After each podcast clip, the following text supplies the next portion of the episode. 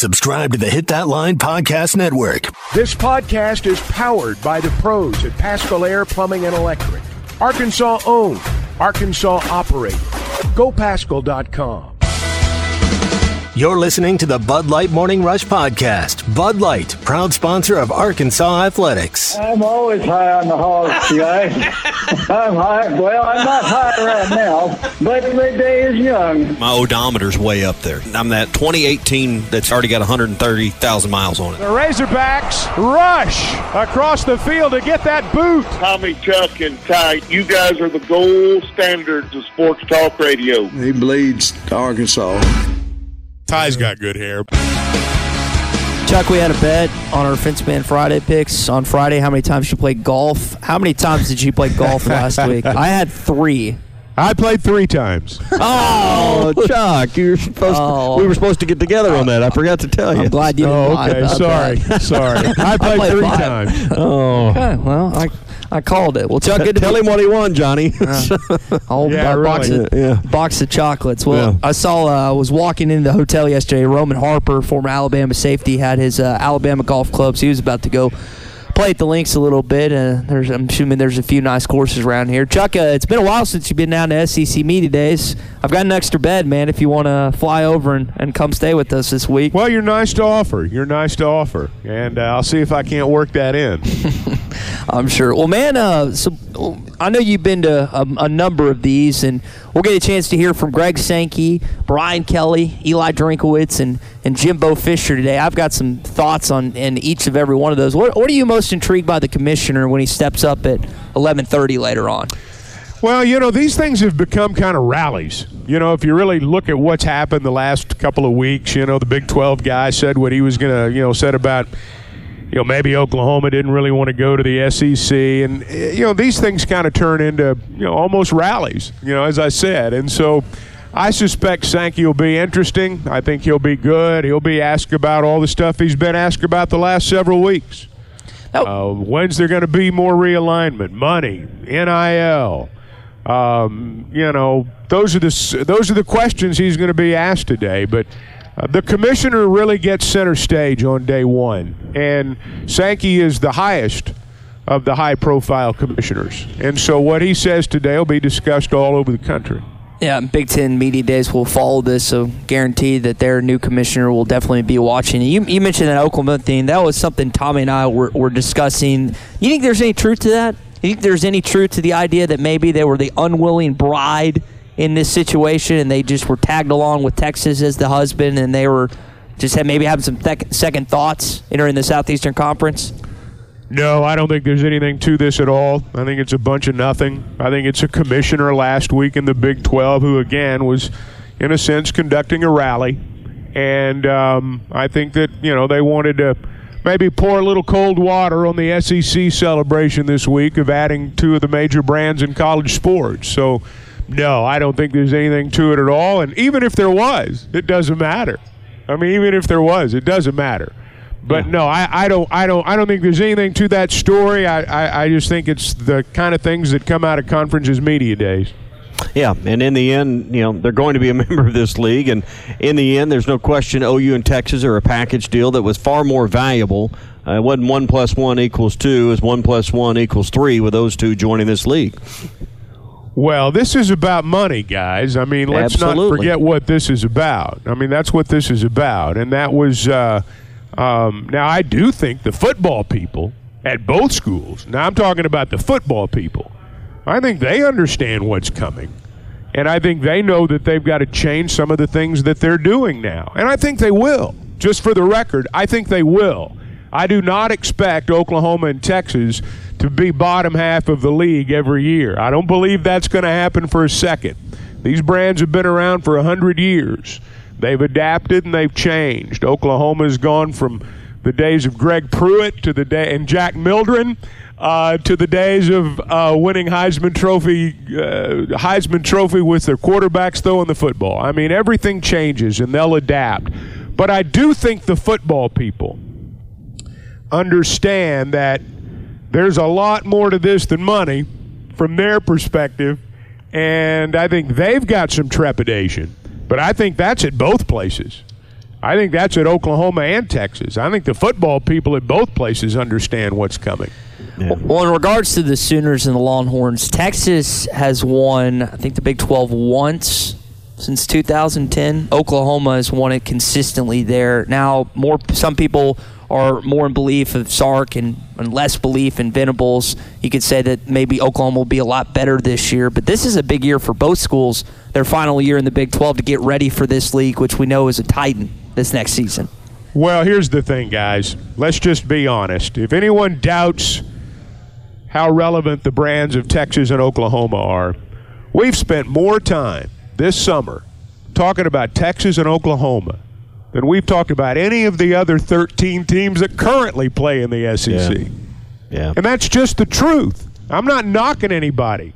We've spent too much time talking about them, and so has everybody else. But that's the relevance that they bring to the league. You know, it's not like Oklahoma and Texas right now are at the peak of their games. But we talk about them all the time, and so does everybody else. That's what they bring, and and um, I don't care what the Big 12 says. They've uh, they've they've lost their two crown jewels. Well, you mentioned Sankey. He's going to speak today. LSU, Texas A&M, and Missouri are also here. Any of those three coaches intrigue you more than the other two? Is Jimbo today? Yes, sir. I think that what he's got to say about Petrino will be interesting to the people here. Um, I think that that'll be uh, that'll be interesting.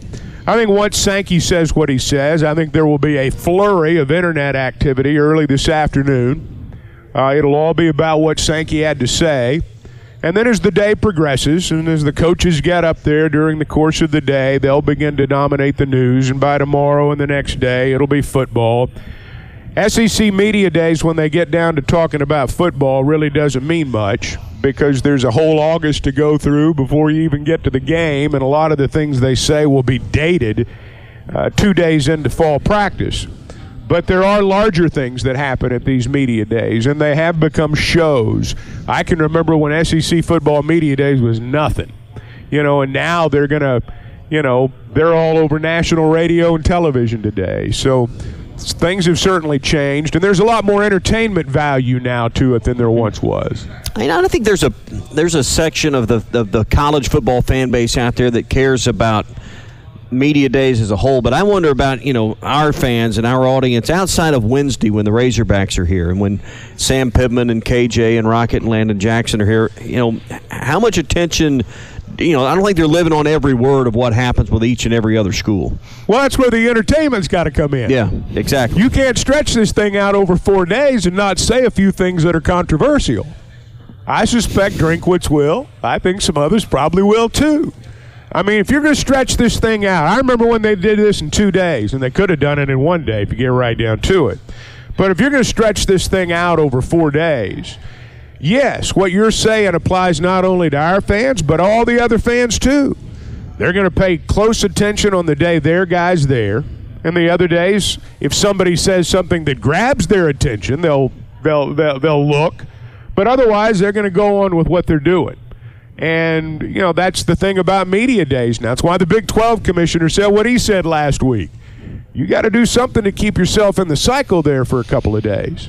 Yeah, you mentioned Drinkwitz. How quickly into his speech does he take a pot shot at Arkansas, or does that happen in the other media room? He loves to do that for whatever reason. I remember him getting asked about the the rivalries. Uh, well, one of these days, Arkansas is going to win that game and uh, all the things that he says, just like anybody else, will come back and bite him in the butt. Well, uh, yeah, they wanted to. I mean, they beat them pretty good two years ago, but you still haven't beat these guys in Columbia. And I mean, you've said it several times, and you're right. Arkansas needs to take this game more seriously. That's I don't I don't know how. Well, there's a lot that's going to happen before we get there. There is a full season that's going to happen before we get to that game, and I, I I'm a firm believer that where you are going into that game has a lot to do with what your attitude's going to be as you approach it. And if Arkansas is playing for something, I guarantee you that game will mean something. So you bring up Jimbo Fisher. He's of course going to get asked numerous questions about Bobby Petrino, but in addition to that, he's going to ask get asked about the losing season and the fact that they had the number one recruiting class and still had a, a terrible record. And really, their saving grace was beating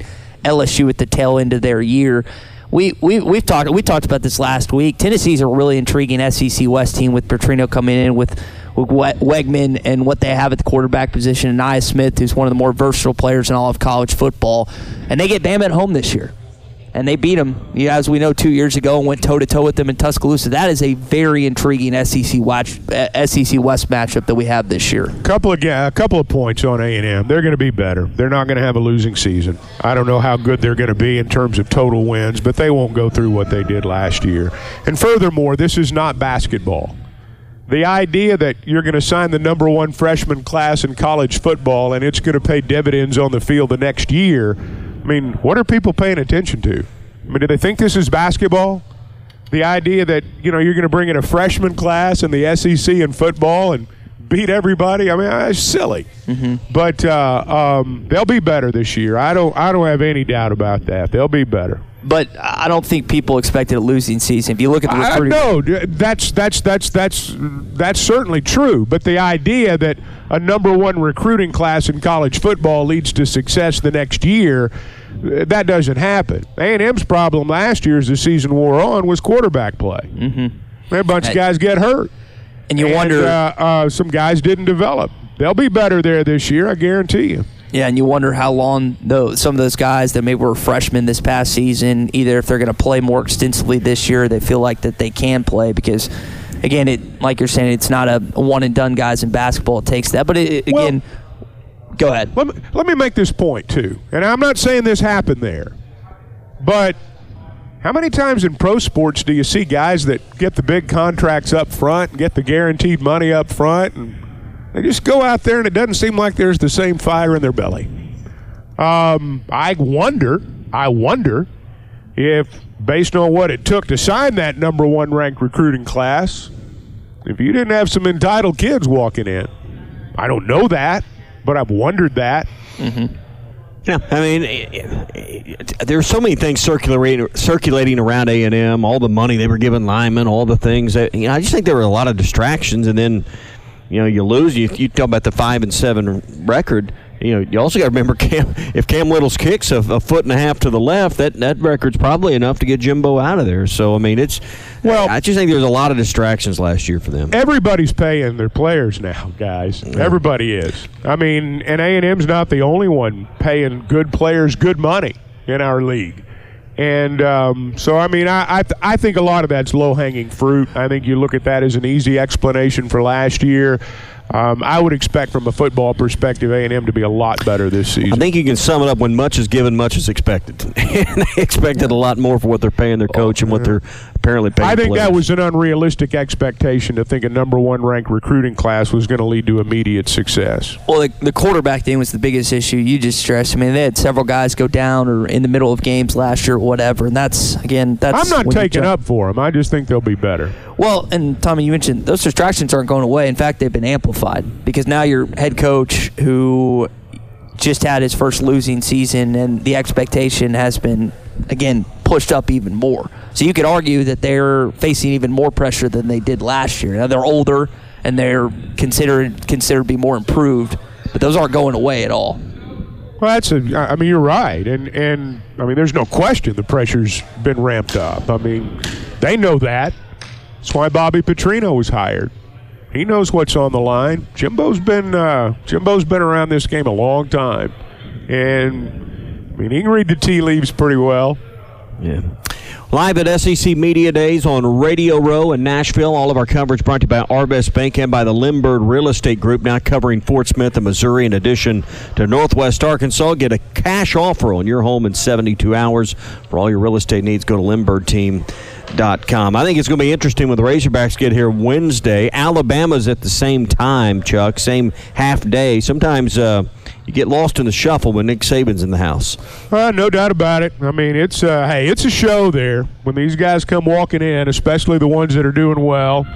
I can remember back in the day when Tennessee was doing well. Phil Fulmer would walk in and you know, it was uh, it was like the king of college football walked in, and it's this way now with Saban, and someday it'll be this way with somebody else. That's just kind of how it goes. Now, what I want to know though is, um, You guys got velvet ropes around you. Tell, tell us about Radio Row. I mean, we're sitting here talking about. Tell us about where you are. Well, it's Paint crushed the picture velvet. for us. First of all, it's Crushed crushed velvet. I mean, it's Okay, the purple all right. old school theater You got ropes. a security guy there. They um, they they brought out earlier some of these the newer ones that are just kind of the, the nylon. We sent them back, said this will not do. Uh, crushed velvet will be the only thing we accept. We paid extra for the crushed velvet, and we want it. And we don't have one security guard. We have two, Chuck. Okay, well, each I mean that's that's the that's I mean- what the people want to know. They don't want to know what you think about A and M. They want to know what your surroundings are. Well, and I'm you, looking You guys up are and living down. large. I'm looking to my left. I'm looking to my right, and I believe Ty is the only one wearing his hat backwards here at That's media big. days. Yeah. Oh, that's big. The He's only one. Only way to only way to wear it. We got an unlimited supply of water and Dr Pepper to our No, I went how down there. There's uh, no water in there. How That's many cool. station polos That ain't are water. being worn right now? How many station polos are being Oh, worn right? now? well, I, I, two- I don't mean two by you table. guys. I mean like Well, look down there. How many station issued shirts A lot. are down there? Has At anyone 10. bought their own shirt? At least Take a poll. That's now that's a poll right there. How many Yeah. of the guys on Radio Row actually bought their own shirt? I'm going to say less than ten percent. It's radio. We don't we don't Yeah. make enough money to buy our own clothes, Chuck. You know And that. just those- well, that's that's what I want to know. Those are the burning questions. Only the only the people on the SEC network paid for their own clothing. yeah. And uh, I'll bet they didn't. they get a suit allowance. I I'll bet they didn't. I'll bet there's a clothing allowance at some men's clothier that allows them to dress pretty well. They get sponsored by Belk Mine. Speaking of that, I was uh, working out last night. And the only other person in there was Marty Smith. He was he was grinding. It was a Marty sure. party. a Marty a party, man. party. Imagine Marty running around telling the only other person there was Ty Richardson. You know, As, as I'm sure he he's should. telling the same story. As he should, Yeah. man. I did he As know he your should. name? Really? Did he know your name? Marty and McGee, man. As he only should. after he told it to him. No, I didn't. I let it be. You let a man when uh, when a man or a young lady's a little different, but um, when a man's in the midst of a workout, you let him be. Now, if the girl's you. cute, you go up and talk to her. But he Marty was locked in. He's he had Called his beats Tim. on. Yeah, Called him Tim four times.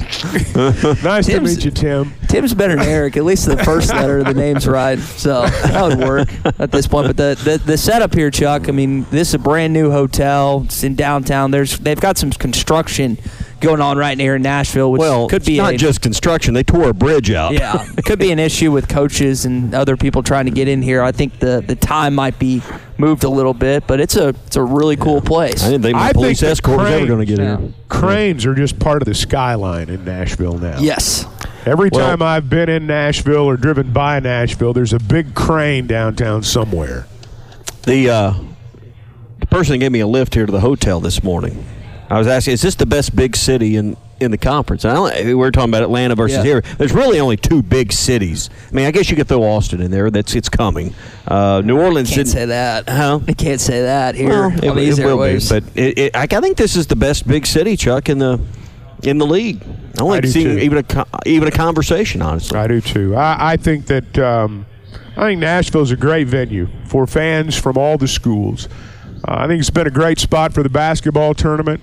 Now, Kentucky fans dominated in terms of the basketball tournament, but let's be honest, until Arkansas got good the last couple of years, hey, we've needed Kentucky to support that tournament. Not Yeah. sure to made it some of those years without the Kentucky people being there, but I think it's a great venue. I think they Yeah. should do as much as they can there. what I what I really like about being here in Nashville is when I go out and about. There's, I mean, you see 14, with the exception maybe Vanderbilt, you see 13 schools represented, not just at SEC Media Days, but you always see different polos, girls, and sundresses or whatever that have their Yeah. school logo on them. And I, again, I, I think that's cool. I like when I'm out and about. Focusing on the logo or the sundress? yeah, something, something. The that- logoed sundress. the logoed Yeah. sundress, Yeah, Chuck, you. and trust me, there's plenty of them out and I'm about sure here there are. in I'm certain July. there are. Yeah. It's going to be a lovely week. The scenery here, in addition to what y'all have been talking about, is remarkable. It's a great place. And Ty won't talk to a one. of them. Hey, that's not Yeah. true. Now we went to That's dinner not last true. night, and there was a selection at dinner. Didn't talk to a one of them. Well, So- yeah, we were. At, it was a work dinner. Again, Yeah. you Did got you to have be your able station polo on? Did you have No, I'm your not. A, station I'm not. A, polo I'm not a tool, Chuck. Come on, man. I don't I wear just that wondered. stuff. I You just got wondered. your hat on backwards. You're, what are you talking about? yeah, because this is how you're supposed to wear it. And, Gonna You're the only one in the building with your hat on ESPN You stand backwards at a out. professional event. Yeah, this is an ESPN Arkansas poll. Tommy know. wouldn't let me wear Hawaiian shirts, Chuck. That's just I'll wear the Hawaiian shirts We'll out work and on that hat during the Well, break. you do No. that after hours. Tommy It's goes not- to bed early, Ty. About Yeah. the time That he goes to bed, man. it's when you go out and start rolling. Well, they got different. Uh, they got different things each each night, and Tommy was acting like that's not. They're having us in Bridgestone. They've got us in uh, Nissan mean- Stadium. They've got us in Lower Broadway, and Tommy's going to be in bed by six. Well, one of them, yeah, one of them last all the way to eight thirty. Chuck. Yeah, that's, uh, I'm completely understanding there. It's a different setup on that. We were ta- we were also talking about the the Big Reds tickets. Turned into a pumpkin by then. went on sale. Yeah, a- you say a pumpkin by then Yeah. because you're getting. Yeah, explain that reference to me. I'll. It's over my head. It's still Monday. I s- Well, Well, there's a li- story called Cinderella. Yeah. Okay. Apparently, I didn't know. Like uh, uh, we've what we've always said, it's like in sunburn. I look like a pumpkin. I didn't know if that was the reference you're referring to. Usually, when you refer to a sunburn, it's a lobster. But anyway, That you were saying there. that too.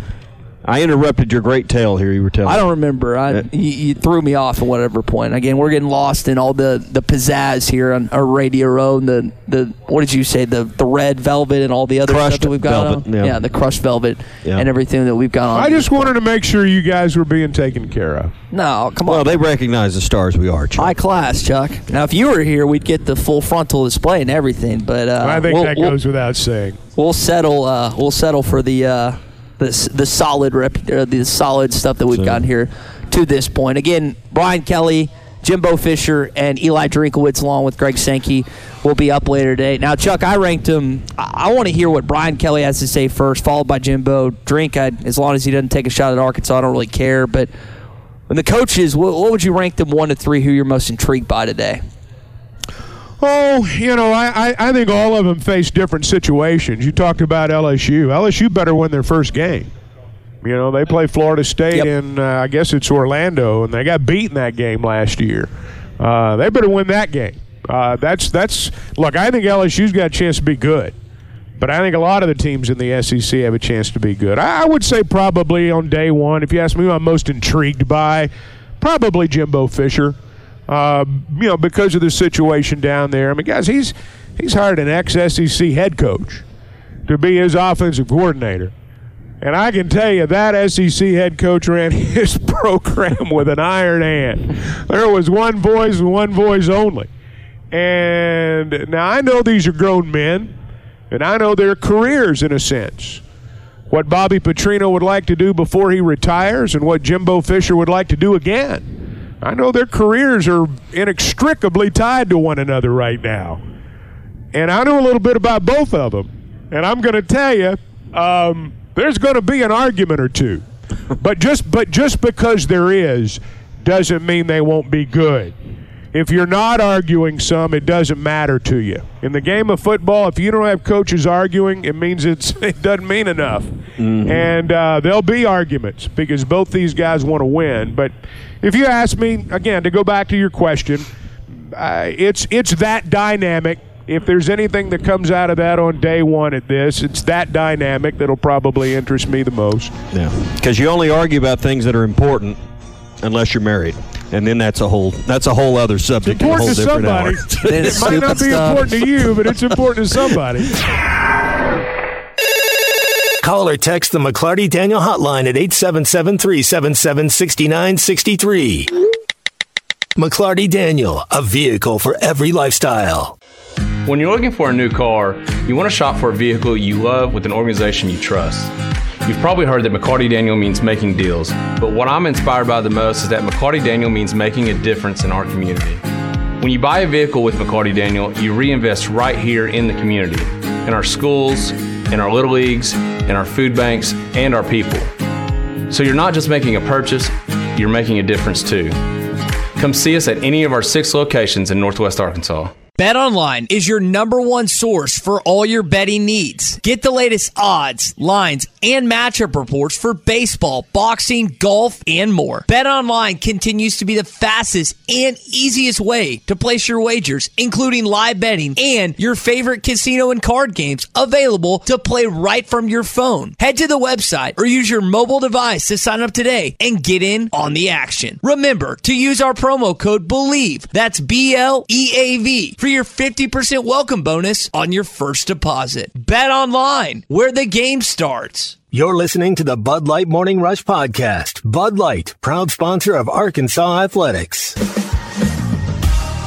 All right, we're live here again from Radio Row at SEC Media Days. Thanks to Arvest Bank and the Limbird Real Estate Group. And uh, I'd like to welcome in Olin Buchanan at TexAgs.com. Olin, it's good to see you as always, man. Uh, Jimbo Fisher up today. I'm sure that you've already, you guys have already asked him about Bobby Petrino and whatnot. What, what does that dynamic look like as far? Because I think a, a lot of our listeners want to know what that looks like in College Station. I have no idea. Because, uh, you know, Jimbo Fisher does not open practices. Uh, and now they, you know, did have the spring game, but everything was very vanilla. Mm-hmm. Uh, and they haven't made Bobby available yet. He makes his uh, he, he makes his offensive defensive coordinator available one day a year, and it's sometime in August. so, um, you know, we hear things. Oh yeah, it's fine, and that that Bobby's is in control of the offense. We hear those things, but we don't really get to.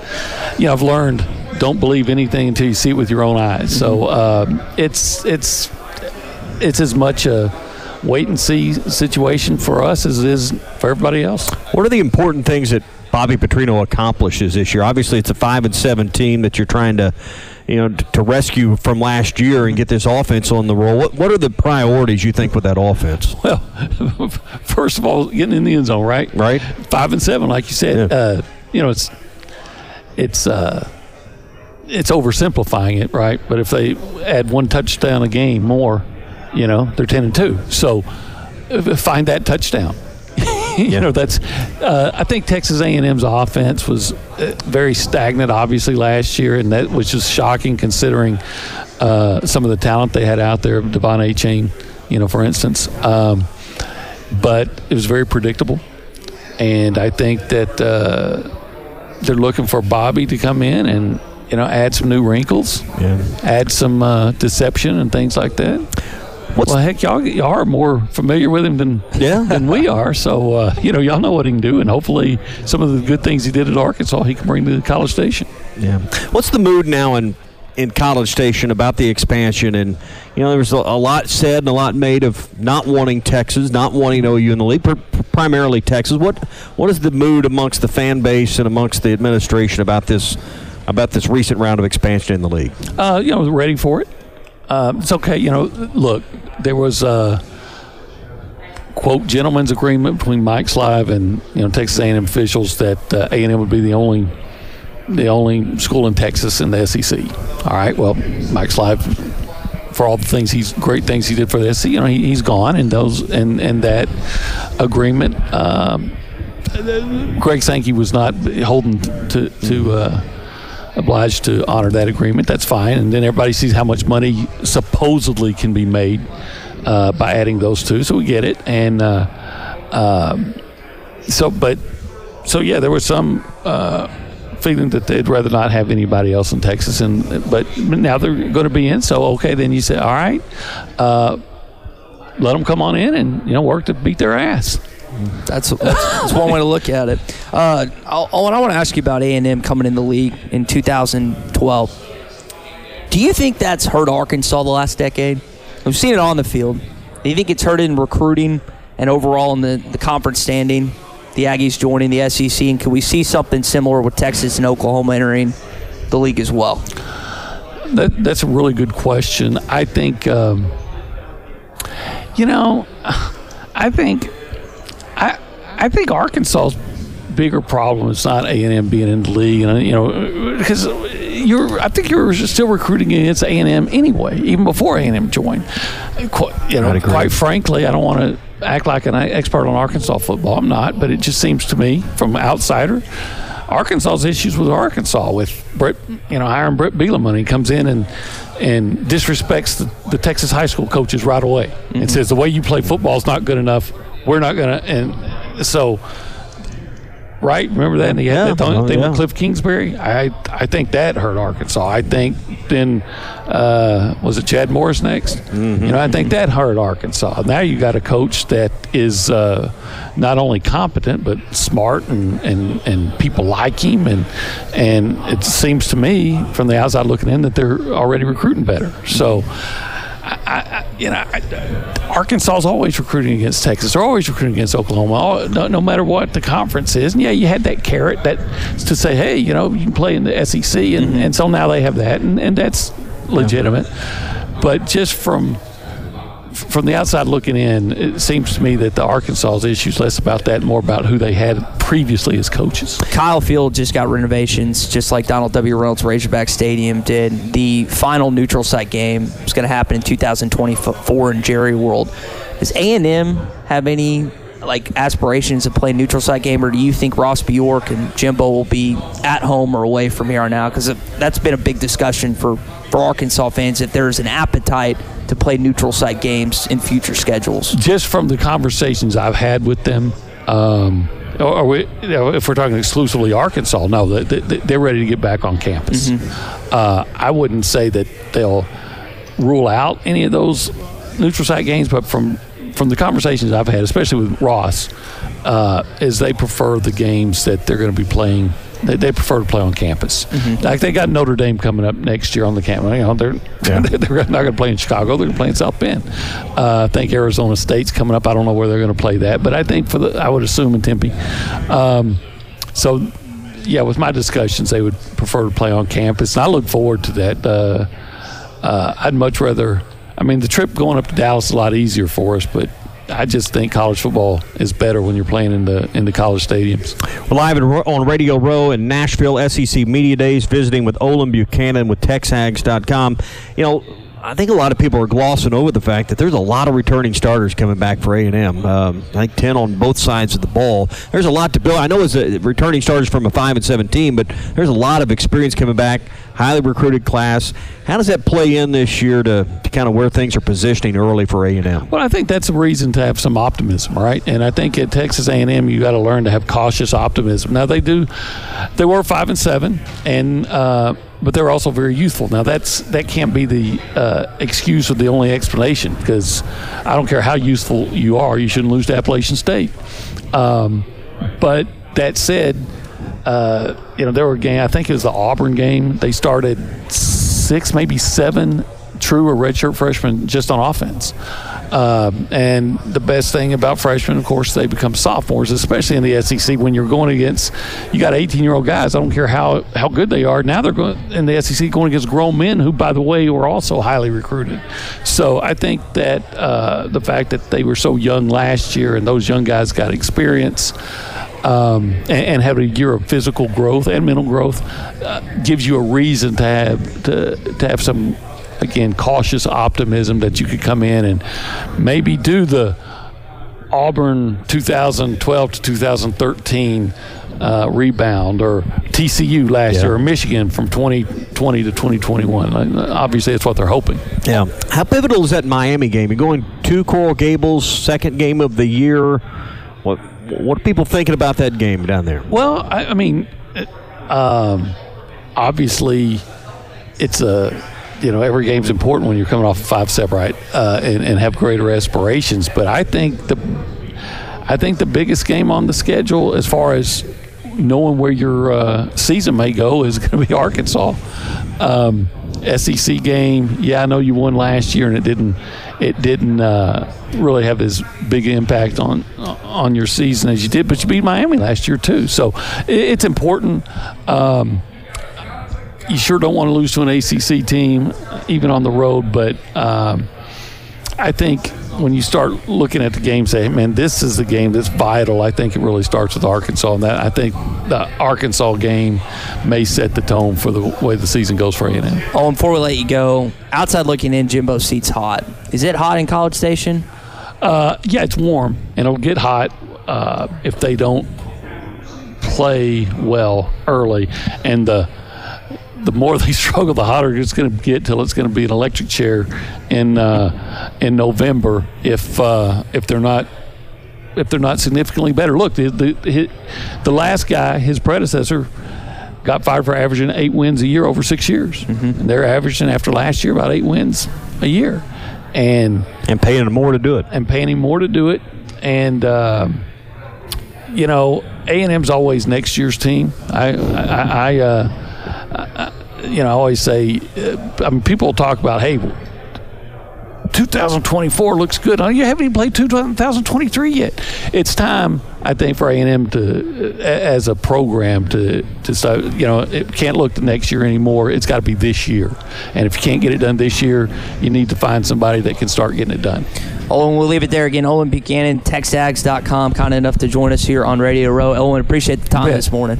Glad to be here. All right, as we bring uh, Chuck back into the conversation, Chuck, he kind of alluded to it. Hadn't really got a chance to talk with Bobby Petrino just yet, but um, pointed the fact that Arkansas fans have a good idea what that offense looks like, and um, I don't know if it, you'll necessarily see that type of explosiveness in year one, but we definitely did see it in Fayetteville when he got when he started getting things rolling here. Well, and the thing that he had happen in Fayetteville was they, um, you know, they they got in one of his kind of quarterbacks, and you know that's uh, that's when they had their most success. And you know, I'll be anxious to see how their quarterback develops, uh, how Petrino develops him. That's going to determine a lot of what their offense can do. Uh, Bobby Petrino can develop quarterbacks. I mean, he's going to have an effect on that team, and I know that you know, they may not have heard from Jimbo a lot about this, and I thought it was funny that Petrino only has to meet with the media once a year. I had to laugh when he said that. Um, they need each other. They need each other, and they're grown men, and their careers are on the line. So I think it'll work out. I think all this stuff will be discussed a lot and you know Petrino will give him you know give him a whole bunch of nothing on the one time that he has to talk to the media and uh, I'd love to be there to watch that. Yeah, and that's about one more time than he'd like to meet with the media. Probably. You know, it was funny though when Petrino was here. I was thinking about this. You know, he made his coordinators meet with the media every week. He would he would speak, and then the coordinators would speak. And I know for our pregame show, he insisted that the coordinators have a segment I always wondered, you know, is he giving these guys credit or is he setting them up for blame? I don't know. you know, when Willie Robinson would be on there, man, you knew everybody that was listening was thinking, man, it sure would be nice if we could stop someone. So I think it's funny. I think it's funny that he only has to do it once. Yeah, and uh, I, I think I thought another thing Olin said that was very interesting is the season may pivot or hinge on that Arkansas game. Um, I, I, thought that was Good. that was an interesting take. You know, for them, I'm not. You know, I, am not as familiar with their schedule as I am with ours. I know from our perspective, we go to Baton Rouge the week before. You know, we play our conference yeah. opener in Baton Rouge in Death Valley. Mm-hmm. Might just be a night game. Who knows? Yeah. So A&M I mean, plays Auburn the week before. All right, so. and, and, look, that's a big game. They're all big games. Yeah. But I know from our perspective you know, we are in the midst there of a stretch where we don't play in state for four weeks. Yeah. And, you know, yeah, it's a big game for them. It'll be a big game for us. If we're 1 and 0 after Baton Rouge, it'll be a huge game. If we're 0 and 1, it'll be one of those games we look at, and Ty will be telling us it's a must win game. Well, you look at it, and this four game stretch, I don't think compares to Arkansas's vaunted stretch we've talked about, but Auburn, Arkansas, Alabama, and then at Tennessee, all in a row. That's that that's not an easy stretch to navigate either. No. Everybody's got it tough, man. But everyone's I mean, going to every, have somewhere. Everybody's got it tough. But, you know, uh, again, Jimbo command a lot of attention today. His seat is hot, I'm sure. And I expect him to be better. We're going to get into our hog update coming up in just a bit. Again, we're live from Radio Row. Uh, Chuck, I, I could I could conceivably see you as a karaoke man back in the day. I don't know if you do that necessarily now, but do you have a song suggestion for me on Wednesday when we go karaoke? Well, you're in Nashville. It's the big Wednesday I mean, night. You know, it's got to be a country song. I mean, you're okay. in Nashville. Something George Strait, or is there another suggestion? Can't go wrong with that. You know, you I've got a picture. Song? I've got a picture of uh, Quinn and Z and I oh, at gosh. a bar in Nashville at the SEC tournament the night before the pandemic hit. We had no earthly idea hmm. how the world was going to change. There was a band playing. We were talking about who was going to be the first one up there. Yeah. It, I mean, we were, you know, we were having the time of our lives. So I would stopped. suggest, yeah, and then the music stopped. That's right. so and, get a picture uh, is what you're saying. So what I'm saying is, Ty, find you one of those places where the band's playing, and you know, get up there on stage and let her rip. Buffalo Wild Wings just dropped two new sauces for a limited time to try on your traditional or boneless wings. Come into any participating Buffalo Wild Wings and try our new Buffalo Ranch or Honey Garlic sauce. Visit your Buffalo Wild Wings in Bryan, Little Rock, Sherwood, Conway, Fort Smith, and Jonesboro to try the new Buffalo Ranch or Honey Garlic sauce. While supplies last, get yours today. Buffalo Wild Wings. It's Christmas in July. Give your family the gift of true comfort this summer with an HVAC system replacement from Paschal. No packages to unwrap, no batteries to buy, and no assembly required. Financing is available for as low as $99 a month and no money down with up to $2,000 in tax credits and savings. Don't wait for December. Get your holiday savings now. Schedule your free estimate today. GoPaschal.com. At Joshua's Fine Jewelry, we specialize in getting you exactly what you want custom jewelry, professional repairs. We can even fix eyeglasses and other small trinkets. Now we offer services with a new laser engraving slash cutting machine. We can mark any shape or design you need. Company logos, fingerprints, religious symbols, even actual pictures can be engraved or just cut out into shape and preserved in metal forever. We can also engrave on other materials glass, wood, plastic. Just ask. You can get what you want without settling for less. We can take any design or picture and turn it into a forever keepsake. Come see Nathan and let him tell you all the details. You can get exactly what you want at Joshua's Fine Jewelry in beautiful downtown Russellville. Core jewelry. You're listening to the Bud Light Morning Rush Podcast. Bud Light, proud sponsor of Arkansas Athletics. All right, live from Radio Row at SEC Media Day. It's time to get into your hog update. A big Woo Pig Sooie for Sam Pittman this weekend. Two top 100 kids commit. Uh, Braylen Russell and Selman Bridges, both four star players. You've now got nine four stars in this upcoming 2024 class. Braylen is an in state running back for Benton. Uh, Selman is a top 50 kid in Texas, not just in Texas, but overall in the United States. So, guys, big recruiting weekend for Arkansas football. I know that Sam Pittman will be happy, but again, these are just commits, not signees to this point. Yeah, now you got to fight to keep him because everybody and everybody that's on him, uh, they're not giving up. Uh, they're not going to go quietly into the night either. So, got to fight to keep these kids throughout the season. That means you need to have a good season too. Yep, that's. I mean, uh, you know, if you have a bad season, your recruiting class won't look the same at the end of the year nope. as it did at the start. So, I mean, you need to do well on the field. We saw some of those recruits that were initially committed for Chad Morris in, in year two kind of slowly, slowly fade away because of the the back to back two and ten season. So yeah, on the field stuff definitely impacts guys off the field as well. Some baseball news this morning. Zach Morris looks like he's entering his final season for another school. According to D1 Baseball, he's entered the transfer portal. So you did get the announcement from Ben McLaughlin and Will McIntyre last week, but looks like the uh, the Cabot native Chuck is going to be playing baseball elsewhere this next season. He may need a change of scenery.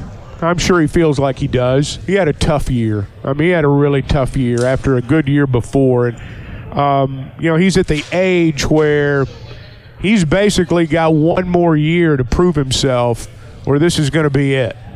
Uh, he might get a shot, but if he doesn't have a good year collegiately this next year, it's it's probably getting toward the end of the line for him. And so I, am sure he feels like he needs a change of scenery. And, and frankly, um, it, it may very well be the case. And I wish him well. What did you think about you and got a chance to speak to this? What did you think about McIntyre and McLaughlin announcing they're coming back? Well, I would expect that. I would. I. I didn't expect anything different. Um, McIntyre's really developed since he got here, but he's not done developing.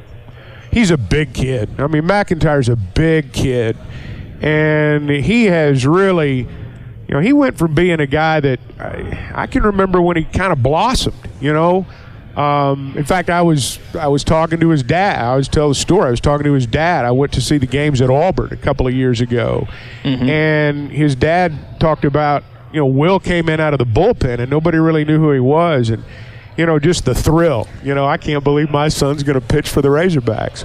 Well, now he's a mainstay. And it shows you how much he's improved in a short amount of time. And he needs to continue to develop. And I think he will at Arkansas. And McLaughlin very much is in the developmental stage right now. I wondered if they'd pitch him. Dave said probably not.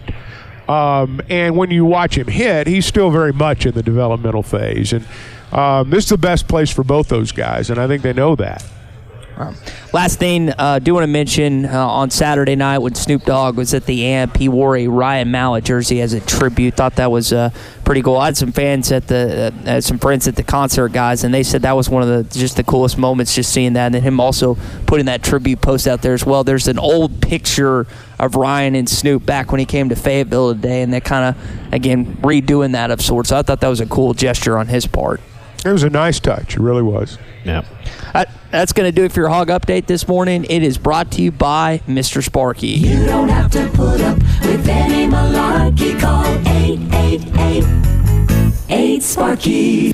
All right, we're going to talk with Matt Moscona coming up, ESPN 1045 Baton Rouge, LSU on the ticker today. Brian Kelly will be the first coach that we get a chance to hear from later on. Guys, LSU didn't start their season like they wanted to against Florida State and even kind of ended their season kind of awkwardly losing to Texas A&M but still getting to the SEC championship game. He's bringing along Jayden Daniels who along with KJ will probably be 1 and 2 depending on the order for the all SEC quarterbacks. What do you hear, want to hear from Brian Kelly? What, what, what is intriguing to you about LSU, again is Arkansas's first matchup in the SEC this fall? I want to hear that Southern accent again. I mean, we're in Nashville. I want to hear some. I want to hear that country twang. That's what I want to hear from him today. Absolutely, that's a good one. So that's that's that's His first and foremost. my yeah, I- family. family. That's what I want to hear about today.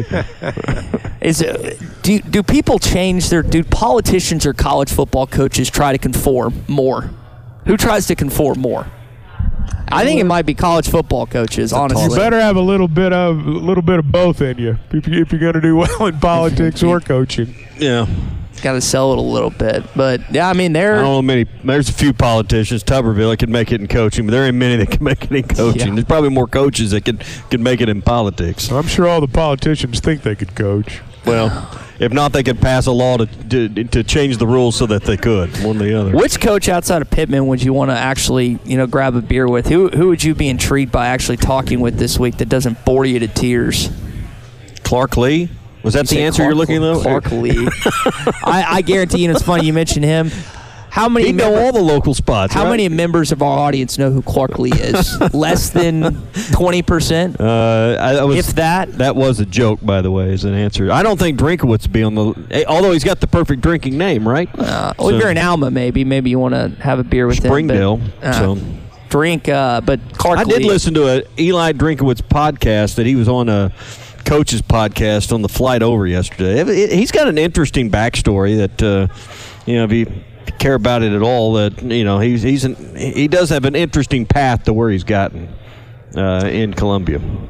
It's remarkable when you look at college football now, the landscape, and how many of these guys, you know, started as, hi- as high school coaches. I mean, we've had them, other schools have had them. Um, you know, there was a time when, you know, that just didn't happen. You know, college administrators and athletic directors and coaches. I'm not saying they didn't feel like these guys were worthy necessarily. It was just two different worlds, and they were not intertwined. Um, now, if you're a really successful high school coach, there's a pretty good chance if you want one, you can get a college job of some sort. I mean, we've had great coaches in our state stop coaching to go to work for colleges when they're not actually on the field coaches.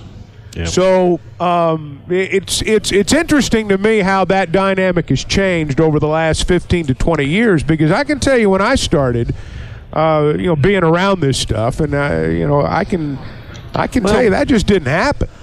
Eli's story, uh, when I was listening to him tell it yesterday, you know, he started off, he had some analyst role, some fancy title, but his job was to be there before Gus Malzahn arrived, to make sure the coffee was ready, to get his breakfast, to get his lunch, and not to leave till Gus left. That was Well, his job. and- and here's but it the led to a thing. job that led to where he's at now. Well, and here's the thing: a lot of these guys have been like high school head coaches. They've been the boss, and their job now is to get there before the head coach and make sure all the coffee's Yeah. set up.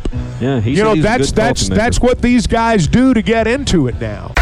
At Joshua's Fine Jewelry, we specialize in getting you exactly what you want. Custom jewelry, professional repairs. We can even fix eyeglasses and other small trinkets. Now we offer services with a new laser engraving slash cutting machine. We can mark any shape or design you need. Company logos, fingerprints, religious symbols, even actual pictures can be engraved or just cut out into shape and preserved in metal forever. We can also engrave on other materials, glass, wood, plastic. Just ask. You can get what you want without settling for less. We can take any design or picture and turn it into a forever keepsake. Come see Nathan and let him tell you all the details. You can get exactly what you want at Joshua's Fine Jewelry in beautiful downtown Russellville. Core jewelry.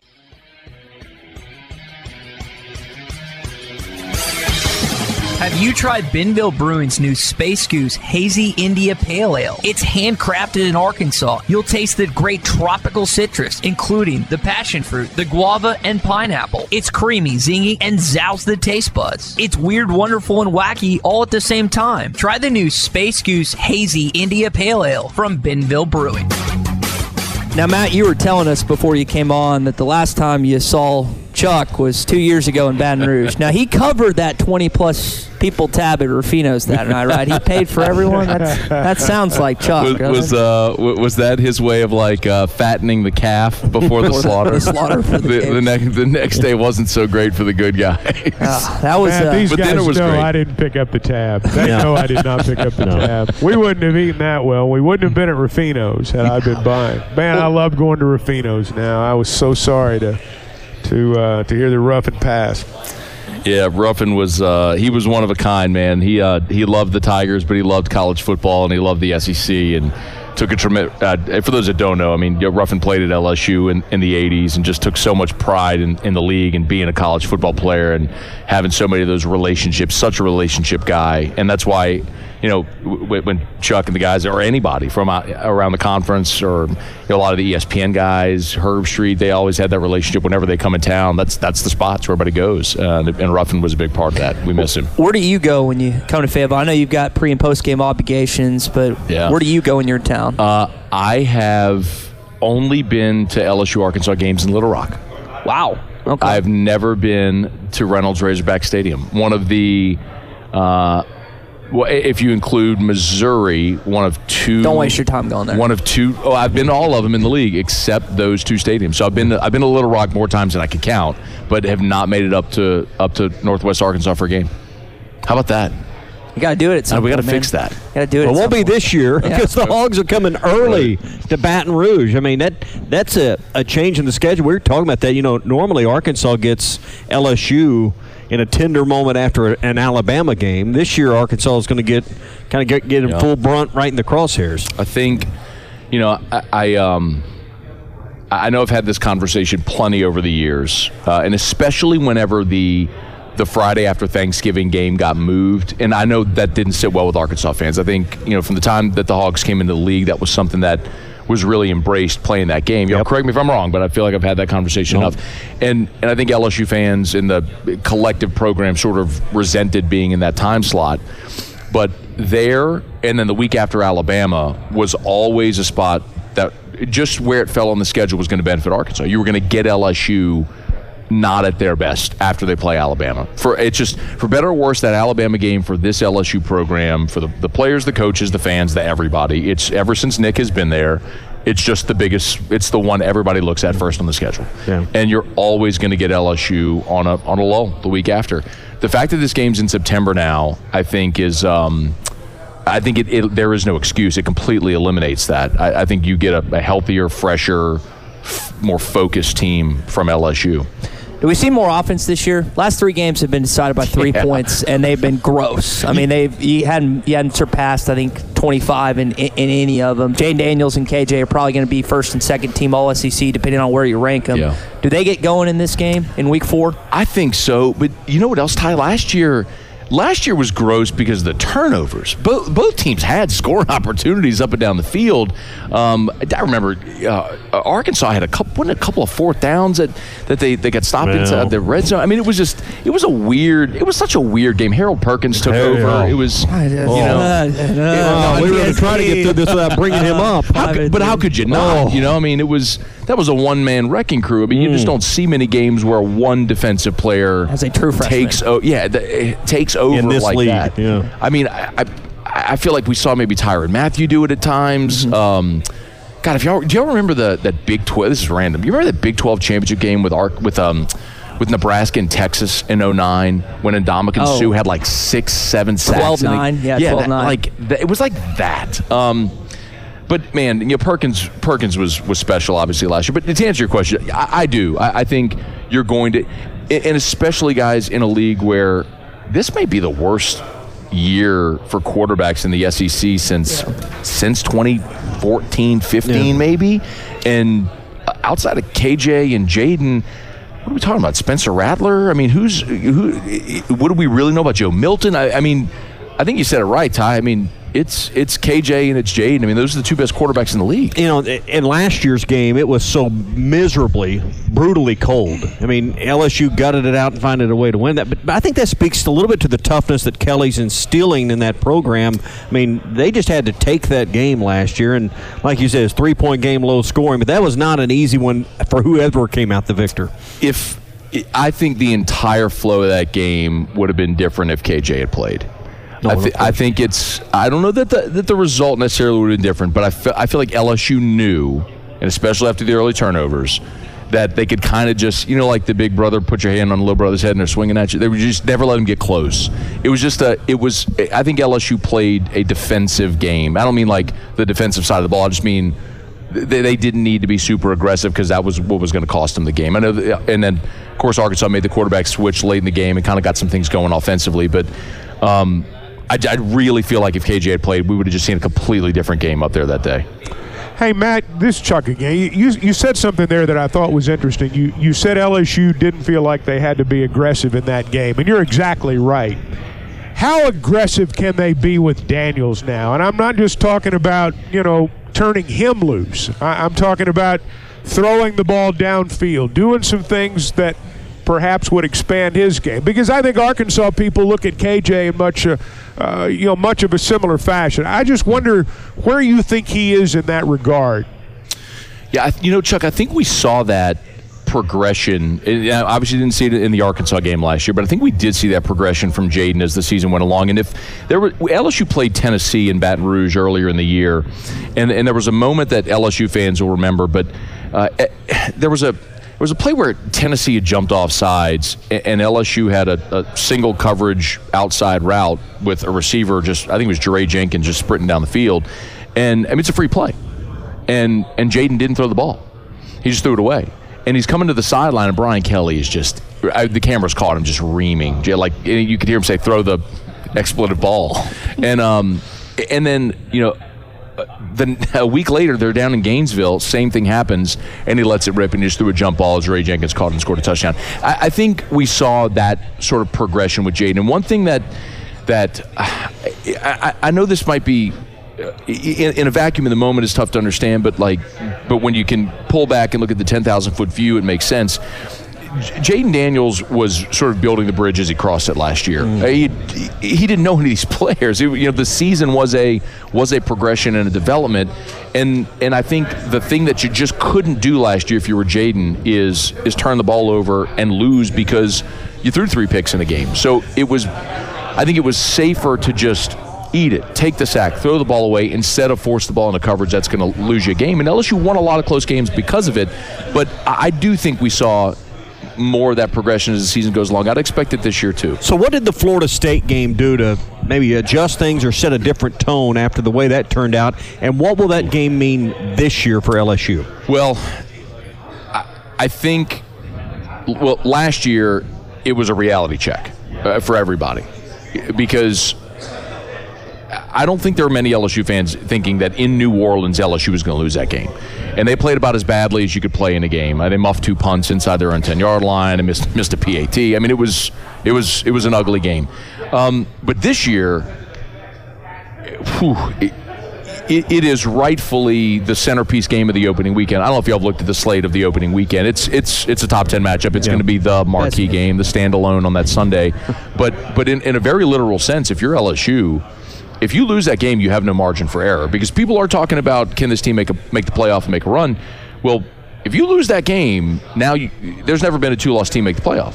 So you lose that game, you have no margin for error. You cannot lose again. So I think everyone is is squarely focusing on that game with that as the intention to say, no, no, you've got whatever the score may be, however may go, like you've got to leave Orlando with a win. Hmm. I want to talk to about 2024 for a sec. When we were watching the selection show, I was surprised that LSU Arkansas was included in the list of rivalry games that they mentioned because I don't feel like you mentioned LSU fans don't seem to care about that game as much. Were you surprised to see that game kind of make that list and the SEC make that a priority for 2024? No, I can't say that I was surprised to see it. I, I think it, it's more how the league prioritized, you know, how the, the schedule was going to play out. I, I, my guess is the way they did this was they, they went with the, the musts, right? You start with your schedule grid and you say, what games are absolutely being played? And so you know the Iron Bowl is going to be played. You know Florida Georgia is going to be played and Bama, Tennessee. You, you all know the games. So they started with that and then said, okay, how else can we fill in the schedule to make it equitable for everyone?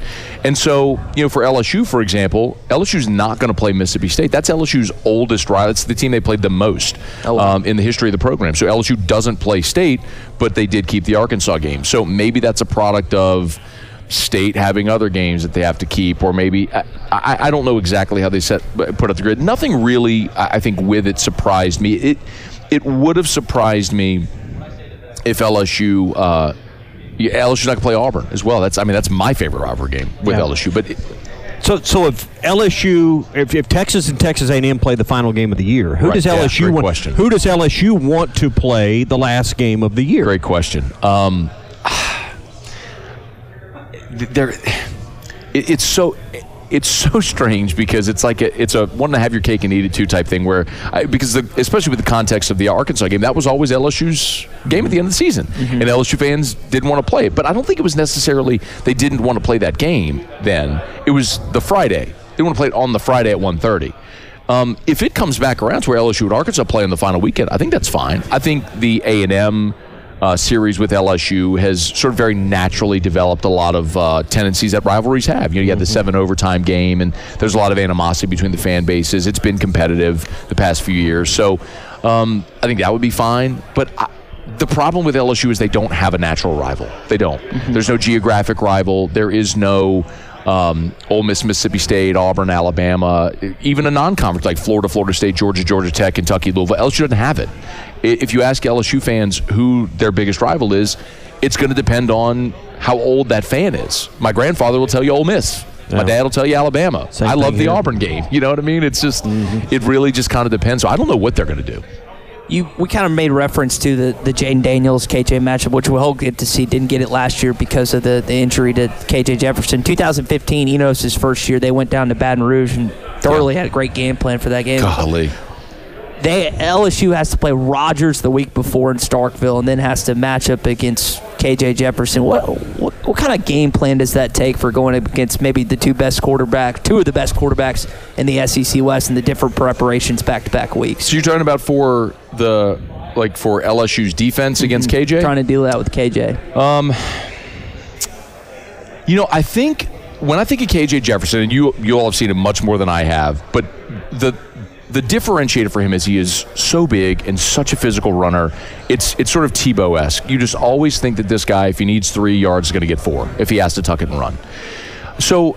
Where LSU was deficient a year ago was in their front seven. They just didn't have numbers. After Mason Smith got hurt, guys, this this blows people away when I say this. LSU rotated three defensive tackles last year, three all year, three. Low. I mean, Mekhi Wingo, who's going to be here today, played 90, eh, 98% of the defensive snaps. This guy never came off the field. It was incredible.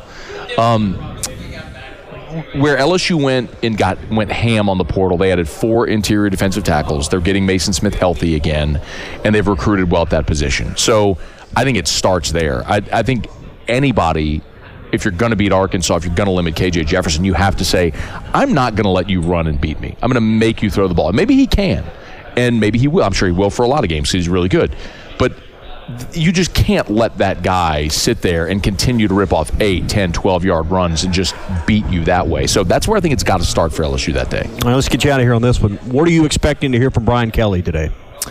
I, you know, I think Brian is is been very adept at not putting himself in a bad position. I mean, he's a veteran co- coach, obviously. Um, I, I, expect he's going to get asked a lot about the comments he made that were published a couple weeks ago about his team needing needing another year to be ready for for national championship contention. He's going to have to answer that question a lot today because guys, I don't know if you agree with it. I don't know if how many people think this way. This is a, a team that's going to be preseason top ten, maybe top five. Uh, they're probably going to be picked. I don't know. Do you, are you guys going to pick Bama or LSU to win LSU. the West? LSU. They're probably going to leave here picked to win the West. We always get that wrong, so they probably won't. But it's just a completely different different year this year because of expectation. Change it up. Well, Matt, we appreciate it. Again, Matt Moscona, ESPN 1045. Baton Rouge. Tom, if you want to blame someone for me working for you, it's actually him. I, years ago, he told me so like, you're the guy. uh, I was in the midst of deciding if I was going to take the job or not, and I actually talked with him amongst others. And the best piece of advice he ever gave me is work for good management. Still working on that. We're still working on that, but uh, we can fix yeah, that. Yeah, we can, we can, change that. So Matt, we appreciate your time, man. My pleasure, guys. Thanks, Matt. Thank you as always. Uh, great stuff there, Matt Moscona, uh, giving us some insight on LSU this morning. Chuck, it's uh, it's uh, it's happening here on Radio Row, and I know a lot of people are, are making the move to Nashville. Yeah, I wouldn't mind being in Nashville for a little no. while. That'd be a nice place to go. There's some place. nice condos downtown. You need to look into that, Ty. Well, the good thing is, Chuck, this week don't really need a condo. If I want to go on a date or something here, we could just go to the, the top. You need I need to take you to the bar upstairs at the the top here? floor on the 25th floor. Oh, it's in. got a great view of the city. It's it's unbelievable. So there's uh there's again plenty to do this week. Out of deciding between four karaoke spots this week, trying to narrow it down, Chuck. Ty, you need Wednesday. to go to Tootsie's. I, am sure you've been to Tootsie's. If you've not been to Tootsie's Blue Orchid Lounge, it's a historic music venue, bar, what, whatever you want to call it. There on Music Row. It's hosted Pamela Anderson and Kid Rock's wedding, among other things. It's where Hank Williams Jr used to go between sets at the, or Hank Williams Sr. used to go between sets at the old Ryman Theater. So uh, it's a lot of history there, Ty. You need to go. Tootsie's a good spot, man. That will uh, definitely be. Do they do karaoke there? Do they do karaoke at Tootsie's? I know they they they're respectable, so they don't let professionals up on the stage. okay, See, all right. Here's the concern: is, is is one of these talent scouts may hear him on karaoke know, night? He, will be stolen away with all the, the vocal talent. I'm sure he will. I don't know put what, on display. I don't know what you do at that point in time. Yeah. No, that's uh, it's a great spot. Well, we, we, just quit. There's so, so many. Well, uh, listen, so, I wouldn't ask you to do that. There's plenty of talent still at the station for you to keep on going. Just, just quit. Might lose a piece of it, but no, there's there's again, there's so much to do. Love coming here for the SEC tournament. Now they've got media days down here. It's one of the best southern cities in the country, and uh, we're happy to be here this week and trying to get into some mischief as well. You can't go to bed before eight o'clock this week. Don't be a. No, I'm going to have to have a power nap though at some point. That's fine. So. Just don't go to bed before eight. So what? Uh, what stood one out? of these coaches will put you to sleep. Yeah. no kidding. Who's on? What stood out who's on the from, list today? Who's your Kelly, uh, Who's your nap time guy? Oh, it's it's Eli. Until okay. Eli take a nap during Eli. Okay. Until he sets me off and says something smart ass about Arkansas, then I'm going to get riled up and so. start ripping him on the air. But until that point, it's a snoozer. Yeah. Anything stand out to you that Matt had to say there about uh, LSU? Well, the front seven. The front seven. Uh, you know, if you want to get into football stuff there, uh, the front seven. you know, the stuff about the fans and the game, I mean, I already knew that. Um, we viewed it as a big game, and they didn't. Uh, kind of like us in Missouri now. And uh, but the football part, uh, we're LSU, and we didn't see it in our game because Harold Perkins was a one-man wrecking crew, but their deficiency was in the front seven, and it sounds like they brought in pieces to address that. We'll see if they do, because if they do, um, they're going to be good.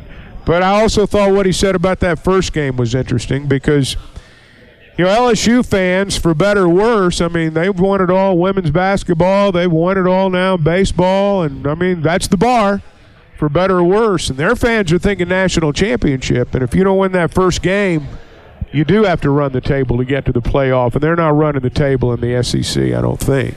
Yeah. Well, the last time LSU won a football national championship, COVID happened, so it would definitely be worse for all of us if LSU went on to win the national championship. This podcast has been presented by Bet Online. This podcast is an exclusive property of Pearson Broadcasting. It may not be copied, reproduced, modified, published, uploaded, reposted, transmitted, or distributed in any way without Pearson Broadcasting's prior written consent. Subscribe to the Hit That Line Podcast Network, the best podcast in the natty state. Just search Hit That Line wherever you listen to podcasts. Thank you for listening to BLEAV. You can show support to your host by subscribing to the show and giving us a five star rating on your preferred platform. Check us out at BLEAV.com and search for B L E A V on YouTube.